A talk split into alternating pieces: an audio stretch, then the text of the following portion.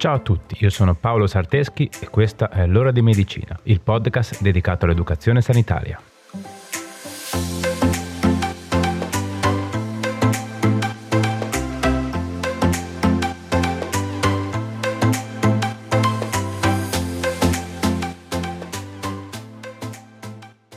Ciao a tutti e bentornati. Oggi parliamo di un disturbo del comportamento alimentare che forse non è molto conosciuto. Si chiama picacismo e consiste nel mangiare regolarmente cose non commestibili.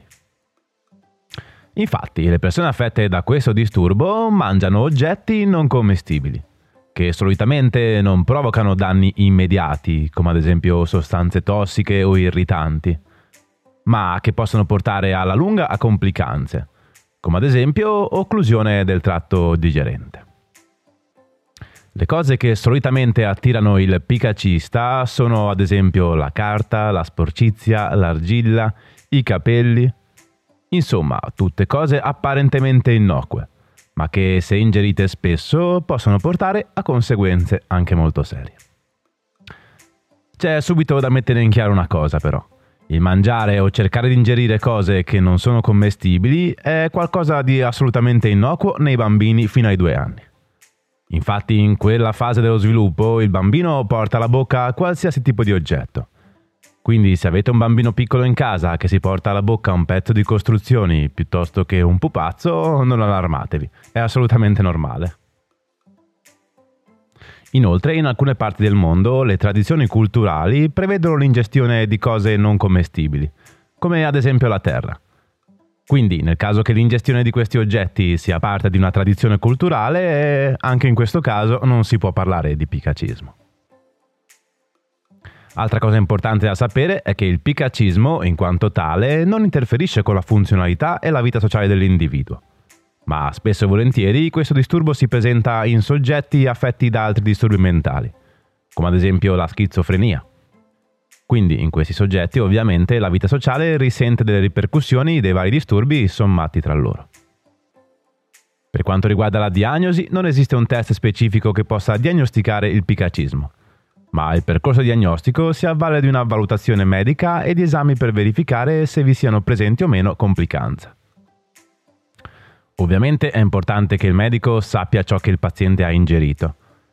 Per diagnosticare il picacismo il soggetto deve aver ingerito cose non commestibili in modo persistente per almeno un mese. E come abbiamo già detto non è possibile diagnosticare il picacismo nei bambini al di sotto dei due anni e in coloro nei quali tale comportamento è di tipo culturale.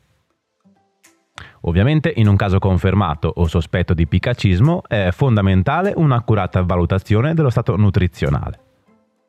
Per quanto riguarda il trattamento, è certo che la tecnica comportamentale che disabitua il soggetto al comportamento inappropriato portandolo verso comportamenti opportuni sia di enorme beneficio.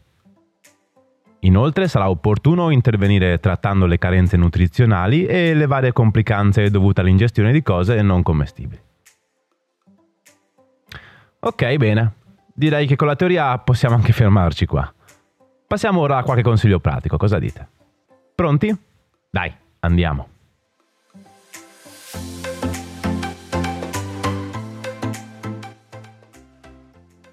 Uno. Spesso coloro che soffrono di picacismo faticano a chiedere aiuto ad un professionista, perché si vergognano del loro disturbo. Per questo non è raro che la diagnosi avvenga dopo un accesso in pronto soccorso per complicanze, come ad esempio stitichezza, occlusione del tratto digerente, avvelenamento da piombo dovuto ad esempio dall'ingestione di residui di vernice, oppure infezioni parassitarie dovute all'ingestione di terriccio. 2. Spesso per la diagnosi ci si può avvalere anche di esami strumentali, come ad esempio le radiografie oppure esami che vanno a ricercare presenza di parassiti nel sangue, nelle feci o nelle urine del paziente. 3. Il picacismo non deve essere sottovalutato o sminuito, perché le complicanze che ne derivano possono essere anche davvero molto gravi. 4. Se conosci qualcuno che pensi possa soffrire di picacismo, sii comprensivo e cerca di indurlo a chiedere aiuto a dei professionisti senza affidarsi a chiunque. Ok, dai, direi che per oggi è tutto. Questa puntata probabilmente è un po' più corta del solito, perché su questo argomento le fonti sono un po' limitate. Comunque, pensiamo sia giusto parlare anche di argomenti ancora poco conosciuti per creare interesse intorno al problema.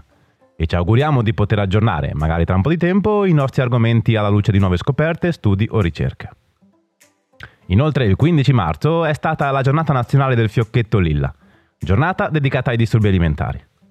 E per questo abbiamo deciso di dedicare il nostro appuntamento settimanale proprio a uno di questi disturbi.